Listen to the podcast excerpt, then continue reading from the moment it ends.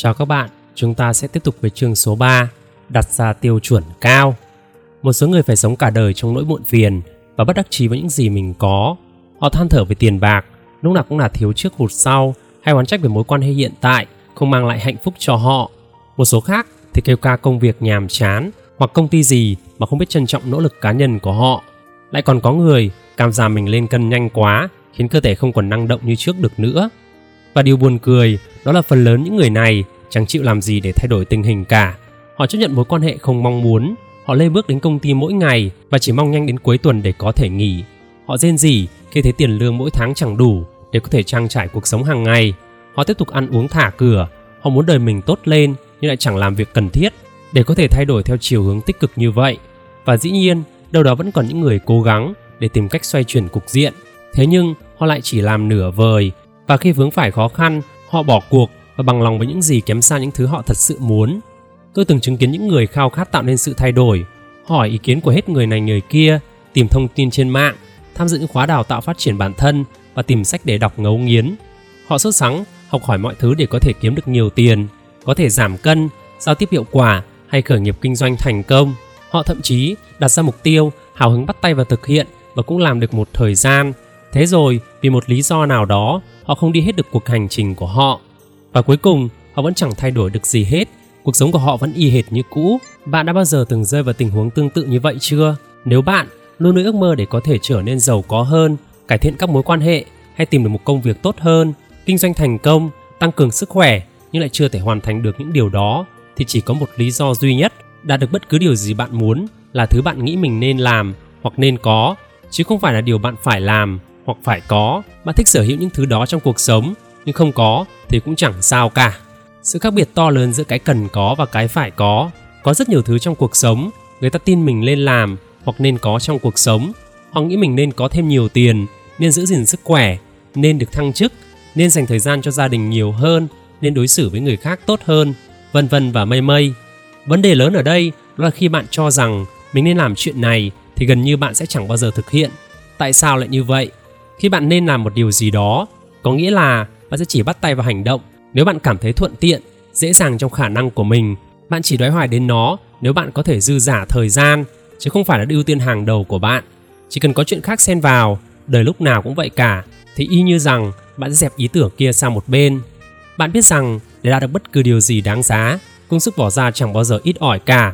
Sở hữu thân hình lý tưởng hoặc leo lên nấc thang sự nghiệp đòi hỏi bạn phải cực kỳ quyết tâm và có tinh thần kỷ luật rất cao, đạt được mục tiêu đi đôi với ý chí mạnh mẽ để bật dậy sau những cú ngã đau.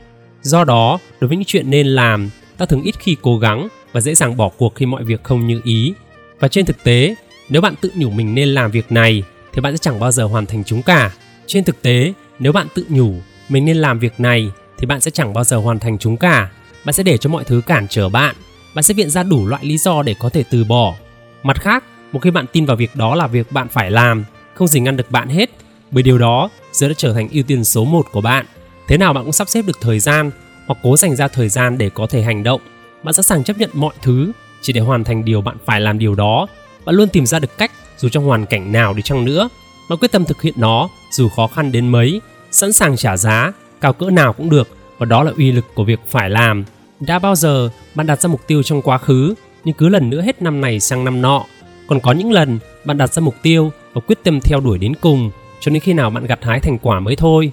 Bạn có thấy thực sự khác biệt hay không? Tôi dám cá là bạn sẽ kiên trì theo đuổi những gì bạn cho là phải thực hiện bằng được. Lấy một ví dụ, nhiều năm trời, tôi tự dặn mình phải thường xuyên tập thể dục, cắt giảm đồ béo. Và cũng giống như bao người khác, tôi không giữ lời hứa với bản thân mình. Lúc nào tôi cũng viện cớ như bận bịu quá hoặc là không có thời gian. Và một ngày nọ, trong lần khám sức khỏe định kỳ, bác sĩ báo cho tôi biết rằng lượng cholesterol của tôi cao đến 4,6 tức là hơn mức bình thường cho phép 25% và nếu tôi tiếp tục ăn uống vô tội vạ động mạch của tôi sẽ bị tắc nghẽn và có thể gây ra chứng nhồi máu cơ tim và ngay tại thời điểm đó tập thể dục để giảm cholesterol là việc bắt buộc phải làm đối với tôi và tôi thực sự muốn mình có thể sống lâu để có thể nhìn mặt con cháu Lúc đó, tôi bắt đầu ăn kiêng nghiêm ngặt, tập thể dục 3 lần một tuần và giảm bớt số cân thừa. Và bạn có thể thấy rằng bạn chỉ có động lực thay đổi mạnh mẽ khi việc đó là việc bạn phải làm. Không may là một số người chỉ nhận ra điều phải làm khi họ nằm liệt trên giường và di chứng nhồi máu cơ tim. Một số nhận ra mình phải thay đổi thói quen chi tiêu khi ngân hàng đến siết nhà. Số khác chỉ biết mình phải học cách giao tiếp hiệu quả trong hôn nhân sau hai lần gãy gánh. Và nếu bạn muốn sống một cuộc sống tươi đẹp, hãy xem những mục tiêu đặt ra là việc phải làm ngay từ ngày hôm nay chứ không phải đợi đến lúc chuyện quá muộn màng, không còn cứu vãn được nữa. Xin phép các bạn cho mình ngắt lời các bạn ở cái đoạn sách này một chút.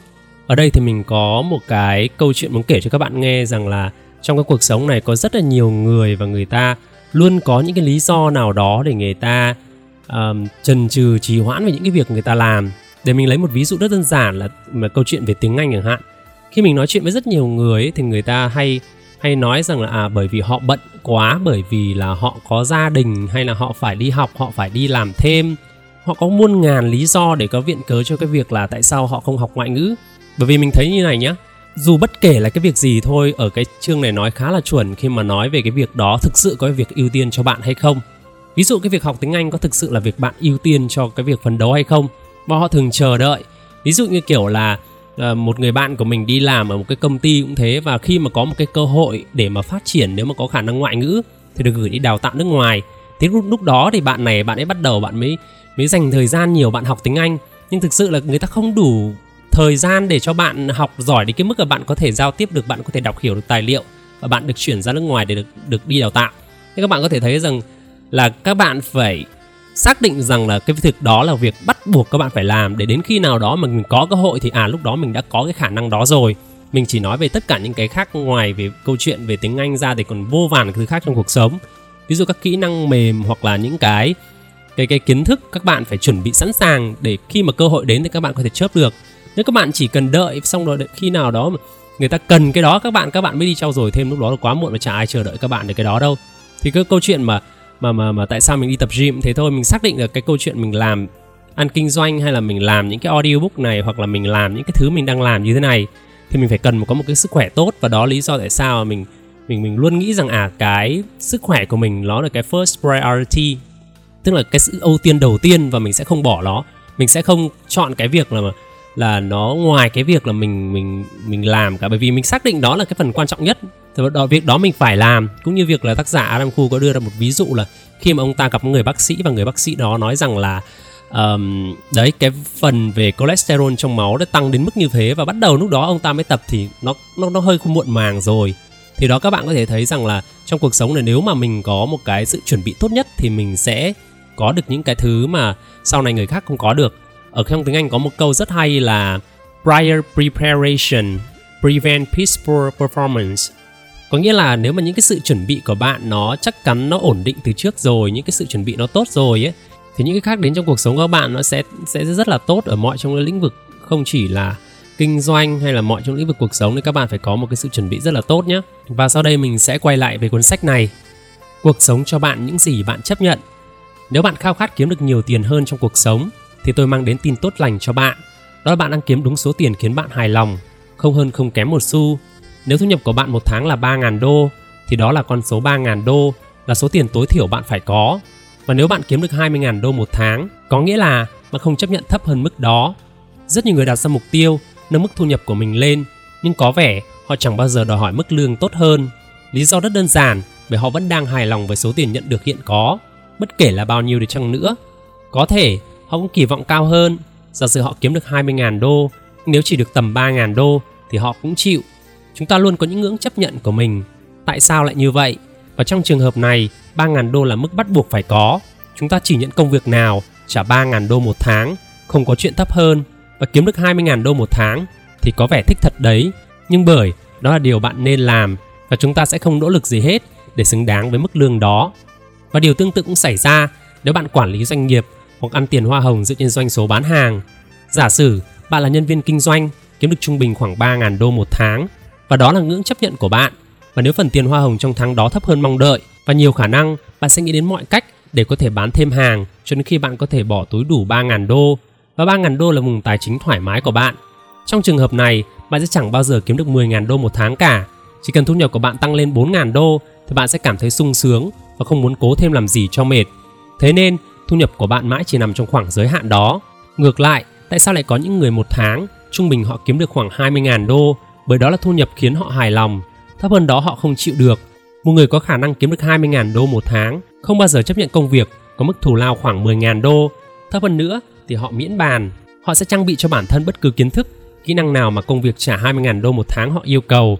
Họ sẽ làm mọi giá để có thể bám trụ trên con đường sự nghiệp hứa hẹn với 20.000 đô một tháng. Do đó, khi có người than thở với tôi rằng họ không tăng thu nhập lên được bởi vì trình độ học vấn giới hạn với những tiêu chuẩn thấp kém trong ngành hay vì chủ doanh nghiệp của họ keo kiệt bùn xỉn thì tôi thừa biết những trở ngại đó chỉ là kiểu đổ lỗi. Chẳng qua mục tiêu đó không phải điều phải làm đối với họ.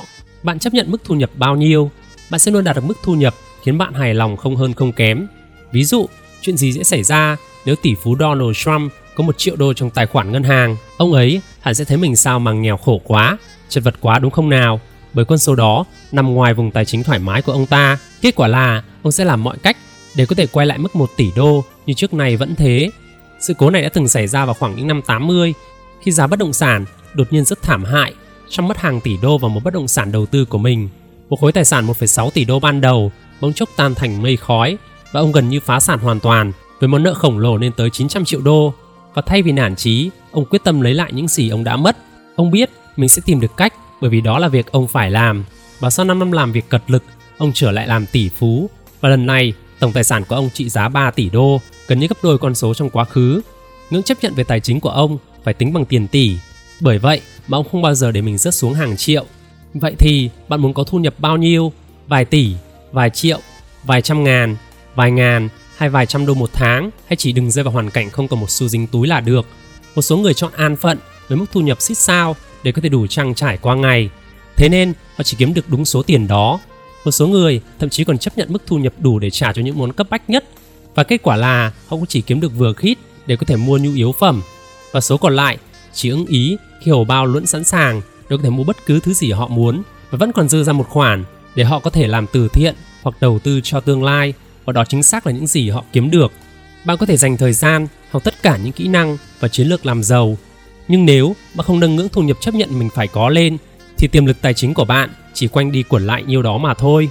Tôi không có ý nói rằng ai cũng phải đặt mục tiêu kiếm được hàng chục ngàn đô mỗi tháng hoặc giữ hàng triệu đô trong tài khoản. Điều này tùy thuộc vào hoàn cảnh lối sống của cá nhân bạn. Nếu bạn kiếm được 2.000 đô một tháng khiến bạn hạnh phúc thì bằng mọi giá hãy làm điều đó, không có gì là sai cả. Tuy nhiên, quan điểm của tôi ở đây đó là nếu bạn khao khát kiếm được ngần đó tiền, hãy biến mục tiêu ấy thành điều phải làm chứ không phải là điều nên làm.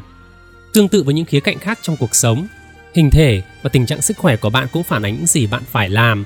Trong những buổi hội thảo của tôi, tôi yêu cầu những ai tập thể dục 3 lần một tuần trở nên đứng dậy, rồi tôi hỏi những ai tập từ 1 đến 2 lần một tuần, cuối cùng đến những người không biết tập thể dục gì cả Ba nhóm người này trông có vẻ khác nhau nhiều, chắc chắn là như vậy. Bạn ngay lập tức nhận ra rằng những người trong nhóm thứ nhất khỏe mạnh và săn chắc hơn hẳn, cơ thể họ dồi dào năng lượng, sắc mặt cũng hồng hào hơn. Nhóm cuối cùng thì trông mệt mỏi và yếu ớt. Và lẽ tất nhiên, rất nhiều họ than thở về việc thừa cân hay bị đau chỗ này chỗ nọ. Những người trong hai nhóm cuối rõ ràng muốn mình sung sức hơn, khỏi các triệu chứng đau và giảm bớt vài ký. Vậy điều gì khiến họ chần chừ không thực hiện? Đa số họ hay đưa ra những lý do xưa như trái đất họ không có thời gian và tôi đã chỉ ra rằng quỹ thời gian của những người trong nhóm thứ nhất chẳng hề hơn số còn lại. Họ cũng có gia đình phải lo, công việc phải làm. Động lực thúc đẩy họ đến với phòng thể dục 3 lần một tuần hoặc hơn vì đó là điều bắt buộc đối với họ. Đó là một phần trong cuộc sống hàng ngày của họ, giống như bạn phải đánh răng hoặc tắm ít nhất mỗi ngày một lần vậy. Đối với những người trong nhóm 1, họ phải có chỉ số hình thể lý tưởng, phải đủ sức khỏe để tiến đến mục tiêu, phải miễn nhiễm với bệnh tật. Họ không hề chấp nhận những tiêu chuẩn thấp hơn về thể chất và kết quả là dù bận rộn đến mấy đi chăng nữa thì họ vẫn luôn tìm được thời gian chăm sóc cho bản thân mình. Ngược lại thì lý do duy nhất khiến bạn thừa cân hoặc gặp vấn đề sức khỏe đó chính là bạn bằng lòng sống trong cơ thể đó. Hãy đòi hỏi một thân thể khỏe mạnh hơn, bạn xứng đáng có được điều đó. Và điều quan trọng nhất đó là nâng tiêu chuẩn của bạn lên. Hiểm họa lớn nhất đối với đa số chúng ta không phải nằm ở việc đặt mục tiêu quá cao để rồi không làm nổi, mà đó chính là đặt mục tiêu quá thấp và dễ dàng đạt được nó. Là con người, ai trong chúng ta cũng có thể đạt được điều mình bắt buộc phải có nếu bạn buộc mình phải dành thời gian cho gia đình thì thế nào bạn cũng sắp xếp được thời gian nếu bạn phải độc lập về tài chính thì bạn sẽ làm mọi cách để không dựa dẫm vào người khác nếu bạn buộc phải vươn lên thành người giỏi nhất trong ngành, thì bạn sẽ tìm ra được cách. Đó là sức mạnh tinh thần của mỗi con người. Cuộc đời sẽ dành cho bạn đúng những gì bạn đòi hỏi. Vấn đề mà đa số mọi người mắc phải, đó là họ đặt tiêu chuẩn quá thấp so với những gì họ có thể thật sự trở thành, đạt được hoặc tạo ra. Họ ước mình thành công, nhưng không xem đó là chuyện phải làm. Vậy nên, có bao giờ họ thành công đâu? Ngược lại, họ biết mình phải sống sót qua ngày, Thế là chẳng có gì đáng ngạc nhiên cả. Họ chỉ kiếm được khoản tiền khiêm tốn, Vừa đủ ngày ba bữa như ý muốn. Nếu bạn thực sự muốn đạt mục tiêu của mình đề ra và nắm trong tay những thành quả phi thường, thì bạn phải nâng tiêu chuẩn sống của mình lên. Bạn phải biến những ước ao thành chuyện phải làm, đòi hỏi từ chính mình và từ cuộc sống tất cả những gì bạn muốn. Không chấp nhận bất cứ thứ gì thấp hơn mức đó. Hãy đừng cho phép người khác hoặc hoàn cảnh nói không với bạn. Không ở đây không có nghĩa là kết thúc. Hãy hiểu không ở đây có nghĩa là bạn phải bền trí, tìm phương pháp khác cho đến khi bạn đạt được nó thì mới thôi. Làm sao bạn có thể nâng tiêu chuẩn sống của mình lên đây? Bí quyết đó là bạn phải cảm thấy bất mãn với những gì mình đang có, đủ để thúc đẩy bản thân mình thay đổi. Bạn cần làm cho tâm trí mình bức bối khó chịu, muốn thoát ra khỏi vùng thoải mái hiện tại để đến một nơi có tiêu chuẩn cao hơn. Bạn còn phải tái lập trình não bộ để nó chấp nhận những tiêu chuẩn mới, đó là vùng thoải mái thực sự của bạn. Ví dụ, tưởng tượng bạn nặng 90 cân và thực sự rất khó để có thể đạt được số cân lý tưởng là 75 cân. Lý do bạn không giảm được kg nào, đó là vì tâm trí bạn đã quen với số cân nặng đó. Để tạo cảm giác chán ghét con số 90 cân ở trên thì bạn cần phải viết ra tất cả những lý do tại sao bạn không chấp nhận mức cân nặng hơn 75 cân. Viết ra càng nhiều lý do càng tốt, cho đến khi tâm trí của bạn cảm thấy phải thay đổi. Và điều quan trọng, đó là bạn phải viết ra mọi lý do bạn có thể nghĩ tới đến mức bạn không thể chấp nhận tiêu chuẩn cũ nữa và trong cả tâm trí lẫn cảm xúc của mình. Và chính cảm xúc mới thật sự là động lực mạnh mẽ để bạn tiến về phía trước. Bạn cũng cần hào hứng với những tiêu chuẩn mới. Trong khi cảm giác khó chịu khiến ta bước ra khỏi vùng thoải mái quen thuộc, thì ta lại cần não bộ để cảm nhận được niềm vui cảm giác hứng khởi gắn liền với những tiêu chuẩn mới. Bạn hãy viết ra tất cả những cái hay, những cái lợi đi kèm với những tiêu chuẩn cao mà bạn bắt buộc phải có. Trong khi bạn viết ra tất cả những lý do tại sao bạn phải theo những tiêu chuẩn mới thì hãy cảm nhận niềm vui sướng như thể bạn đã đạt được nó vậy. Một khi tâm trí bạn đã quen với tiêu chuẩn mới đó thì nó sẽ không bao giờ cho phép bạn quay lại tình trạng trước đây nữa. Cũng giống như khi bạn đã nhận được mức lương 10.000 đô thì bạn sẽ không bao giờ bằng lòng với một công việc người ta chỉ trả cho bạn 5.000 đô nữa. Sau đây sẽ là 5 bước để bạn có thể nâng cao tiêu chuẩn của bản thân. Hãy để tôi chỉ cho bạn 5 bước để bạn có thể sử dụng để nâng cao tiêu chuẩn mới trong mọi lĩnh vực của cuộc sống.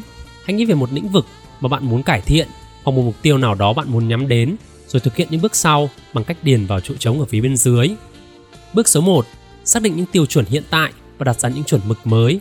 Bất kể thứ gì bạn đang có chính là tiêu chuẩn hiện tại của bạn. Bạn phải biến những mục tiêu đề ra thành chuẩn mực sống mới của mình.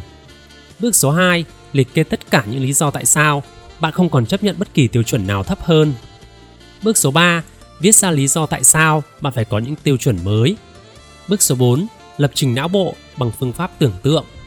Tưởng tượng là một công cụ hữu hiệu để có thể lập trình não bộ của bạn hướng đến những chuẩn mực mới. Bạn có thể đạt được những gì tâm trí bạn tiếp nhận và tin tưởng. Bằng sức mạnh của việc hình dung sáng tạo về tương lai, bạn có thể huấn luyện não bộ của mình để có thể cài đặt những tiêu chuẩn mà bạn vừa mới đặt ra Bí quyết ở đây đó là hãy tưởng tượng hình ảnh bạn đang tận hưởng cuộc sống theo tiêu chuẩn mới đó một cách rõ ràng. Ví dụ, bạn hình dung ra cảnh bạn đạt được cân nặng lý tưởng, có mối quan hệ hoàn hảo và kiếm được khoản thu nhập như mong muốn. Lặp lại hình ảnh ấy trong đầu khoảng vài phút vào mỗi sáng bạn thức giấc. Trong khi tâm trí bạn cảm nhận điều đó đủ thật thì chắc chắn nó sẽ biến thành hiện thực. Bước số 5, rèn luyện khả năng để đáp ứng những tiêu chuẩn mới. Và một khi bạn đã nâng chuẩn mực của mình lên thì điều quan trọng nhất đó là bạn phải tạo lập được hệ tư tưởng, thói quen, kiến thức và năng lực cần thiết để có thể đáp ứng được các tiêu chuẩn mới. Bạn sẽ phải tự hỏi rằng mình phải trở thành người như thế nào để có thể đạt được những tiêu chuẩn cao đó. Ví dụ, nếu tiêu chuẩn mới của bạn đó là kiếm được 10.000 đô một tháng chẳng hạn, thì bạn phải nắm bắt những kiến thức và kỹ năng nào trong sự nghiệp để có thể xứng đáng với mức lương đó? Thực sự, bạn có cần trau dồi kỹ năng giao tiếp, quản lý tài chính hay lãnh đạo hay không?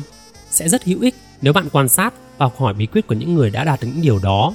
Bạn hãy làm theo năm bước này để có thể nâng cao tiêu chuẩn của bạn lên trong mọi lĩnh vực của cuộc sống và đừng quên rằng đừng bao giờ bằng lòng với bất cứ thứ gì, thấp hơn điều bạn xứng đáng có được. Trên đây chính là chương số 3 của cuốn sách Chiến thắng trò chơi cuộc sống.